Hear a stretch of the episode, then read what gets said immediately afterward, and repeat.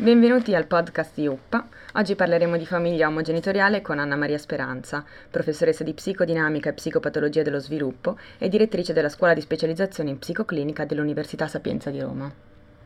Quindi partiamo da un dato di fatto. Fino ad oggi sono più di 2 milioni negli Stati Uniti e 100.000 in Italia i bambini cresciuti da coppie omogenitoriali. E proprio negli ultimi 20-30 anni sono state condotte numerose ricerche volte allo studio dello sviluppo e dello stato di benessere di questi bambini e adolescenti eh, cresciuti appunto all'interno di questi nuclei familiari. Cosa può dirci a riguardo? Allora, le ricerche effettivamente sono molto numerose a questo punto, nel senso che 30 anni di ricerche, anche se hanno considerato all'inizio soprattutto campioni piccoli, perché ovviamente la realtà di questo tipo di famiglie è una realtà che ha fatto molta fatica a prendere piede, soprattutto dal punto di vista diciamo giuridico, oltre che sociale. Di conseguenza, diciamo, eh, questi 30 anni di studi hanno eh, incluso tante ricerche, alcune delle quali sono state molto criticate da un punto di vista metodologico. Di fatto ad oggi le ricerche sono effettivamente non solo numerose ma anche abbastanza attendibili. Per esempio, oltre ad esserci moltissime ricerche che hanno campioni di, con- di controllo, di confronto diciamo adeguati, eccetera, c'è un grande studio eh, americano che è uno studio longitudinale che ha mm, diciamo, permesso di seguire lo sviluppo dei bambini e poi degli adolescenti fino a 17-18 anni.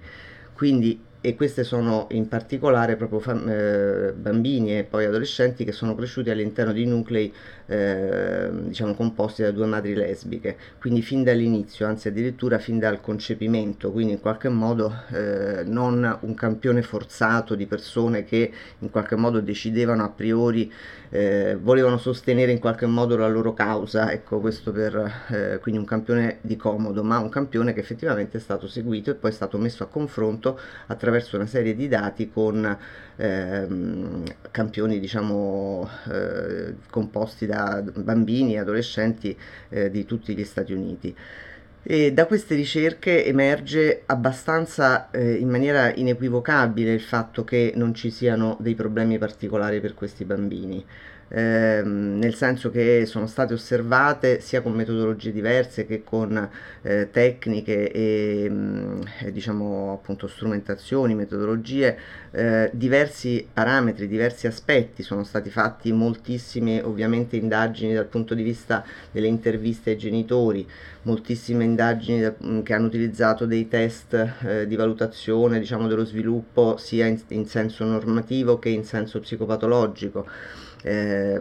sono state os- eh, utilizzate a questo punto ormai anche molte osservazioni, quindi codificate poi da persone che non avevano, eh, diciamo, ehm, non erano implicate nella valutazione stessa, quindi non erano le madri per esempio che si autovalutavano, valutavano i loro figli, ma osservatori esterni che in qualche modo potevano quindi avere eh, ridurre il problema diciamo di quella che si chiama desiderabilità sociale che è un problema diciamo metodologico legato al fatto che ovviamente uno cerca di eh, diciamo corrispondere a quello che si aspetta che l'altro possa desiderare. E questo ha comportato appunto come dicevo una, un numero molto elevato di studi che su vari parametri e vari aspetti dello sviluppo infantile e adolescenziale sembrano indicare che effettivamente questi bambini e questi adolescenti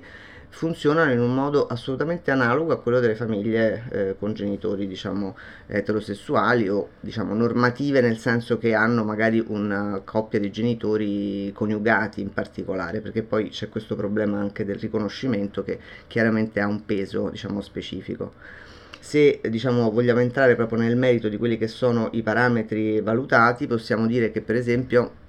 sicuramente le competenze sociali, il rendimento scolastico, eh, la, l'adattamento, il concetto di sé, lo sviluppo cognitivo, la regolazione affettiva anche di questi bambini eh, è assolutamente diciamo nella, nella norma. Non solo, ma per esempio in molti di questi studi quello che è venuto fuori è che questi bambini presentavano addirittura dei punteggi più elevati in scale che eh, in qualche modo eh, sono eh, importanti da considerare, eh, per esempio erano maggiormente capaci di eh, diciamo, confrontarsi con eh, le questioni del genere in una maniera non pregiudiziale, insomma non, senza diciamo, avere appunto un pregiudizio o addirittura un'omofobia, ma questo è anche evidente, e avevano per esempio anche punteggi molto più bassi su comportamenti problematici cosiddetti esternalizzanti, quindi aggress- aggressività, trasgressioni e problemi comportamentali. Quindi da questo punto di vista, diciamo, le ricerche sembrano indicare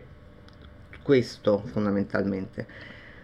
Certo. Se poi vogliamo entrare nel merito di, di, un paio, due o tre ricerche che invece sembrano dire il contrario, ehm, dovremmo a questo punto però approfondirle molto perché eh, queste due ricerche in particolare, eh, una di Regnerus e un'altra di Sallins, mh, che sono state portate avanti un po' come un baluardo, come se fossero invece la rivelazione del fatto che questi bambini hanno dei problemi, hanno al loro interno queste ricerche una quantità enorme di problemi metodologici che sono stati poi rilevati anche da altri autori, tant'è vero che diciamo, sono stati eh, lavori scientifici poi molto eh, criticati eh, da vari punti di vista. Di conseguenza, eh, diciamo, è un po' difficile confrontare, diciamo, mettere sullo stesso piano un numero che più o meno si aggira intorno alle 60-70 ricerche eh, a favore, diciamo, rispetto a due eh, contrarie che comunque hanno al loro interno dei problemi, ripeto, metodologici importanti perché in particolare, oppure che vengono anche lette in una maniera eh, secondo me poco chiara, per, perché? Vi faccio un esempio molto eh, evidente la ricerca di Sallins, che è stata appunto considerata, uscita da poco l'altro anno, che è stata considerata molto eh, importante da questo punto di vista perché sembrava indicare che i bambini figli di coppie omogenitoriali avessero dei problemi, in realtà se uno va a leggere la fine dell'articolo è lo stesso autore che dice il contrario. Lo stesso autore dice esattamente che fondamentalmente i, i bambini, cioè che l'unico, le, eh, l'unico fattore protettivo, secondo questa ricerca, è il legame biologico fra il genitore e il figlio indipendentemente dall'orientamento sessuale e dal fatto di crescere all'interno di una famiglia omogenitoriale. Quindi poi se effettivamente si vanno a analizzare i dati in un modo, come dire, non, eh, non pregiudiziale, appunto, si scopre che effettivamente le cose non stanno come vengono spesso riportate. Certo, e infatti tra le varie perplessità che sono più diffuse c'è l'identificazione sessuale del bambino e poi soprattutto dell'adolescente all'interno di una coppia omogenitoriale. E, e, quali sono invece i, i, dati che emergono da questi studi? Sì, non ho detto appunto su questo perché penso che sia un capitolo fra virgolette a parte, nel senso che è anche importante approfondirlo, perché una delle diciamo critiche che spesso appunto viene fatta è quella di ritenere che in qualche modo crescere all'interno di una famiglia omogenitoriale non permetta al bambino una chiara diciamo, identificazione in termini di genere e di orientamento sessuale. Intanto distinguere le due cose, perché un conto è diciamo, l'identità di genere, quindi il sentirsi maschio o femmina, e un altro è l'orientamento sessuale, che è il desiderio nei confronti di una persona dello stesso sesso o di, di sesso diverso. In entrambe comunque queste due eh, diciamo, concettualizzazioni eh, non si ritrovano differenze particolari, nel senso che i figli adolescenti dei, del, di madri o padri eh, di coppie appunto omogenitoriali non presentano eh, né una mh, diciamo, varianza di genere particolare rispetto a quelle di, cresciute in famiglie eh, diciamo, tradizionali né in termini di orientamento sessuale, nel senso che la maggior parte si dichiarano eterosessuali diciamo, come, la, come diciamo, più o meno nella popolazione eh, come dire, generale. Insomma. Quindi e su questo non c'è nessuno studio che diciamo, dice il contrario, quindi da questo punto di vista non abbiamo neanche eh, c'è una... un'omogeneità. sì, esatto. D'accordo. Ehm, quindi i vantaggi eh, li ha evidenziati anche nel, in termini appunto di attaccamento e sicurezza e attaccamento nei confronti dei genitori. Sì. E proprio su questo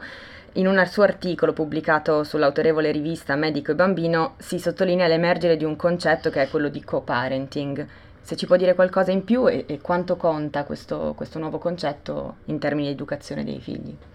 Ma io credo che conti molto perché il co-parenting fondamentalmente eh, diciamo, è inteso, la cogenitorialità insomma, è intesa negli ultimi anni come un concetto importante di ehm, condivisione e eh, accordo all'interno della coppia, indipendentemente ovviamente dal genere e dall'orientamento sessuale, rispetto all'educazione dei figli, ovvero sia da una parte ovviamente c'è tutta quella eh, organizzazione che prevede il fatto che due genitori eh, devono occuparsi dei figli in termini educativi, in termini organizzativi, in termini diciamo di stimoli da proporre, eccetera, e questo ovviamente dal punto di vista dell'accordo nella coppia è una cosa importante, questo è una parte del concetto di co-parenting, però nel, in realtà c'è qualcosa di più, ovvero sia c'è eh, l'idea del co-parenting è la possibilità effettivamente di condividere un progetto diciamo educativo nei confronti di un figlio quindi di eh, diciamo, discuterne, di avere la capacità di affrontare le difficoltà, le opinioni diverse, questo avviene in qualunque coppia, diciamo, eh, che sia eterosessuale o omosessuale ovviamente. Da questo punto di vista, diciamo, la maggior parte delle ricerche, non solamente quelle rispetto alle famiglie omogenitoriali, ma in generale, ci dicono che la capacità dei genitori di eh, diciamo, sostenersi reciprocamente, condividere un progetto educativo e, e tutte queste cose, diciamo, quindi ridurre la quantità di conflitti a cui possono andare incontro e via di seguito, sono degli aspetti fondamentali e questi aspetti, dobbiamo ricordarci, non dipendono dal genere o dall'orientamento delle persone implicate, ma includono solamente la questione della coppia, cioè una coppia che desidera in qualche modo occuparsi dei figli in un certo modo. Quindi da questo punto di vista penso che sia importante considerare questo aspetto. Ma questo diciamo più in generale spost- dovrebbe spostare secondo me l'attenzione funzione, sulle funzioni genitoriali perché il problema di cui tanto si parla poi eh, es- diciamo è un po' cieco spesso rispetto a questa questione perché le competenze eh, genitoriali e la qualità diciamo della genitorialità è qualcosa che si forma diciamo molto precocemente nella vita potremmo dire perché si forma a partire dalle proprie esperienze e ognuno è stato figlio di conseguenza ognuno ha ricevuto un certo tipo di cure di attenzioni di sicurezza o, o meno no? ed è da questo tipo di esperienza che si costruisce il cosiddetto caregiving cioè la capacità di prendersi cura di no? ovviamente eh, diciamo questo aspetto eh, può essere sì eh, ostacolato e compromesso, ma quello che noi vediamo nell'ambito della psicopatologia è che questo aspetto, questo, diciamo, la genitorialità è spesso eh, compromessa o comunque alterata da fattori come i traumi che uno può aver ricevuto, abusi o traumi infantili, la depressione materna, la psicopatologia, fattori di rischio anche psicosociale che possono essere ovviamente avere condizioni economiche molto svantaggiose, tutti questi aspetti influiscono sulla genitorialità, ma sicuramente non influisce né il genere della persona né l'orientamento sessuale, perché sono proprio due percorsi e due aspetti completamente diversi che non hanno a che fare uno con l'altro. Questo ci dovrebbe spostare, diciamo, uh, verso un'ottica in cui quello di cui ha bisogno il bambino, che cos'è? È due, sono due genitori che si prendono cura di lui in un certo modo, non tanto due genitori, diciamo appunto due maschi o due femmine o, eh, un maschio e una femmina a tutti i costi, insomma. Quindi andando verso la conclusione, ehm, abbiamo parlato di vantaggi, ma esistono anche degli svantaggi nel crescere una famiglia omogenitoriale? Allora, intanto io forse non parlerei né di vantaggi né di svantaggi, nel senso che non è che automaticamente il fatto di crescere all'interno di una famiglia genitoriale è un vantaggio, diciamo che non ci sono delle indicazioni che, in, che, che, ci possono dire che ci sono dei problemi, anzi appunto, ripeto, alcune ricerche ci dicono addirittura che ci sono delle cose che vanno sicuramente meglio, ma questo non vuol dire che sia un vantaggio in senso stretto, insomma. Rispetto agli svantaggi, diciamo, eh, c'è un aspetto secondo me importante da considerare ed è il fatto che chiaramente eh, questi, che poi è, è, al limite fra il vantaggio e lo svantaggio, adesso vi spiego perché, perché fondamentalmente diciamo crescere all'interno di un nucleo omogenitoriale eh, chiaramente diciamo, mette il, la famiglia stessa e il bambino in una posizione diciamo, più ehm, difficile rispetto a una società che accetta o meno questo aspetto. No? Allora, Molti di questi bambini e adolescenti affrontano questo insieme ai loro genitori in una maniera secondo me vantaggiosa perché? Perché sono più abituati a parlare delle emozioni, a parlare delle differenze di genere, a parlare delle problematiche che possono emergere, a parlare del bullismo, a parlare di tutto quello che è diciamo la realtà difficile che può diciamo, incontrare qualunque bambino. No? Queste famiglie proprio perché hanno dovuto comunque conquistarsi uno spazio ovviamente hanno fatto un lavoro secondo me da questo punto punto di vista quasi più ricco perché hanno permesso diciamo all'interno della stessa famiglia fra la coppia e con i eh, figli di affrontare questo tipo di problematiche però il fatto che esista diciamo, all'interno della società una posizione ovviamente eh, di, di pregiudizio di omofobia è indubbio e questo è ovvio che è uno svantaggio nel senso che è uno svantaggio che però non dipende dalla condizione in cui vivono questi bambini. Dipende da una società che in qualche modo non riconosce eh, diciamo non solo la normalità di questo tipo di situazioni, ma addirittura la, la, sua, la loro legittimità diciamo giuridica e, e sociale, insomma, come abbiamo visto. Infatti, proprio parlando di società, eh, ieri il Senato ha votato il disegno di legge sulle unioni civili che ha come prima firmataria la senatrice Monica Cirinnà. Quindi via libera all'unione civile per le coppie omosessuali, ma vengono eliminati tutti i riferimenti alla stepchild adoption, ovvero la possibilità anche per un genitore di una coppia omosessuale di adottare il figlio del partner. Alla luce di quanto discusso con lei, quindi sugli, sugli studi emersi negli anni, eh, perché questo tema incontra così tanta resistenza in Italia? E aver eliminato l'opzione della stepchild adoption non è una misura contraria all'interesse di questi bambini? Parto da quest'ultima domanda. Secondo me sì, è assolutamente una misura contraria al benessere dei bambini, perché è evidente che diciamo, questi bambini, eh, nonostante quanto si vada dicendo appunto eh, in Parlamento o sui giornali, eh, effettivamente sono penalizzati, sono penalizzati dal fatto di non avere la possibilità di riconoscere che, che, che, la loro famiglia sia riconosciuta e che quindi anche il genitore, diciamo non biologico, in questo caso, eh, possa eh, essere riconosciuto come genitore, dal momento che è la persona che si prende cura di loro.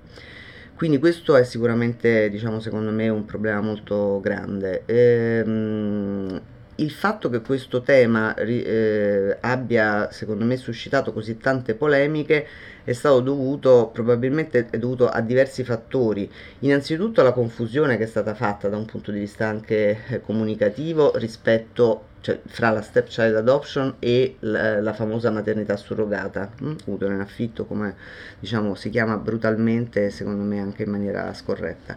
e, mh, ovviamente aver confuso questi due piani eh, ha reso diciamo, molte persone eh, diciamo, istintivamente contrarie ma le due cose non c'entrano niente una con l'altra perché la stepchild adoption prevede il riconoscimento di un diritto diciamo, del bambino in questo caso a mio avviso di avere eh, un genitore eh, diciamo, adottivo eh, all'interno della famiglia che non c'entra niente con il fatto che si, ad- si autorizzi o meno la pratica diciamo, della maternità surrogata, cosa che come sappiamo è vietata in Italia e in molti altri paesi, in altri paesi no, però diciamo, non è una questione giuridica che dovrebbe interessare l'Italia dal momento che questo è già per, eh, non, è, non, non c'entrava con la legge. Diciamo. Poi io credo che ci sia anche un, un fatto un po' più generale, cioè mm, ovviamente sì, ci sono tanti aspetti politici, religiosi che possono diciamo contrastare, voler contrastare questo tipo di, di realtà. Credo che una cosa importante che vada considerata è il, è il fatto che molto spesso le persone parlano senza conoscere direttamente le realtà. Questo è un po' il problema e, e, di conseguenza diciamo non si sono mai confrontati con il vedere due genitori, due madri o due padri che portano il, il, bambino dal pediatra piuttosto che lo accompagnano a scuola, piuttosto che diciamo fanno la vita che fa qualunque tipo di famiglia con un bambino piccolo. Ecco, il fatto di non aver avuto mai possibilità di vedere come funzionano queste coppie, secondo me, queste famiglie, immediatamente rende qualcosa che è eh, diciamo considerato appunto diverso da sé come non corretto, non adeguato ma questo voglio dire, se voi ci pensate, un po' di anni fa veniva pure per, le, per i figli di coppie che si separavano, divorziavano, insomma, diciamo, erano una specie di rarità in cui sembrava che ci fossero diciamo, de- dei problemi spaventosi per i bambini, in realtà adesso non dico che la metà dei bambini che frequentano le scuole hanno genitori separati, ma quasi. E però il fatto di aver incluso in qualche modo socialmente questo aspetto ha migliorato moltissimo la possibilità per questi bambini di affrontare una situazione che era diciamo la realtà di quello in cui vivevano, insomma, fondamentalmente. Quindi io credo che poi ci siano tante ragioni e tanti motivi che hanno portato a eh, questo tipo di, di, normativa attuale, insomma, la votazione comunque che c'è stata appunto in Senato e che però sono assolutamente contrari all'interesse dei bambini. Io ringrazio la professoressa Anna Maria Speranza e chiudo qui il primo podcast di UPPA.